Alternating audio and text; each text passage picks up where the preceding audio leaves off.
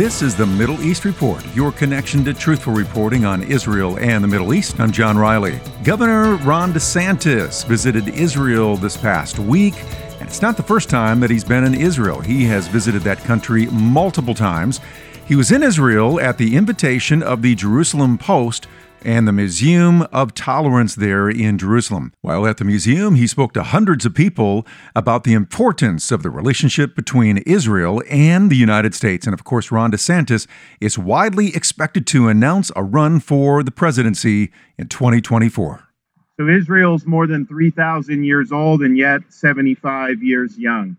Throughout 2,000 years of exile and dispersion of the Jewish people, the bond between the Jewish people and this holy land was never severed.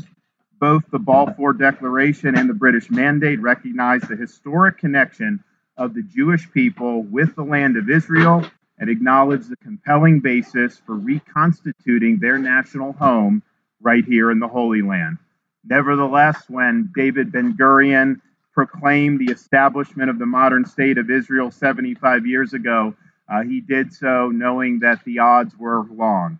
How could a ragtag group of Sabras, refugees, and Holocaust survivors possibly prevail against powerful Arab armies determined to snuff out the Jewish state in its infancy? The odds were about as long as the odds that a young shepherd boy armed with rocks and a slingshot could slay a giant. But just as David defeated Goliath, the newly minted Israelis beat the odds won their independence, and preserved their right to self determination. Israel's victory meant the long standing dream had become reality a national homeland for the Jewish people in the land of Israel. Now, Winston Churchill noted the establishment of the Jewish state was, quote, an event in world history to be viewed in the perspective not of a generation or a century, but in the perspective of a thousand 2,000 or even 3,000 years. That, Churchill continued, is a standard of temporal values or time values which seem very much out of accord with the perpetual click clack of our rapidly challenging moods and of the age in which we live. This, Churchill concluded, is an event in world history. And Winston Churchill was right.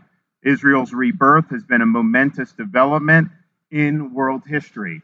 Reconstituting the Jewish state, though, was just the initial challenge.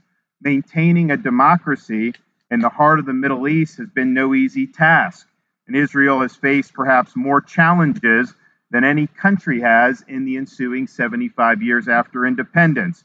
We saw the momentous victory in the Six Day War and the reunification of Jerusalem in 1967. We saw a war of attrition waged by Egypt and other Arab states in the ensuing years. We saw a war on Yom Kippur. We saw Israel eliminate Iraq's nuclear reactor. Uh, we've seen intifadas and the increase and rise of Palestinian Arab terrorism. Uh, we've seen the targeting of Israel by international organizations and by movements such as Boycott, Divest, and Sanction, BDS. And of course, hanging over all this is the specter of a nuclear armed Iran hell bent on the complete destruction of the Jewish state.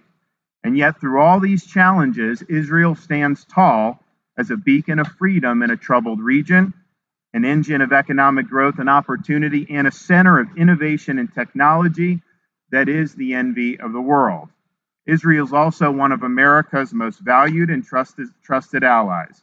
Maintaining a strong U.S. Israel relationship has been a priority for me during my time in elective office and I know it's been a priority for the overwhelming majority of the American people. That's Florida Governor Ron DeSantis speaking in Jerusalem for the Jerusalem Post and the Museum of Tolerance. And that's the Middle East Report, your connection to truthful reporting on Israel and the Middle East.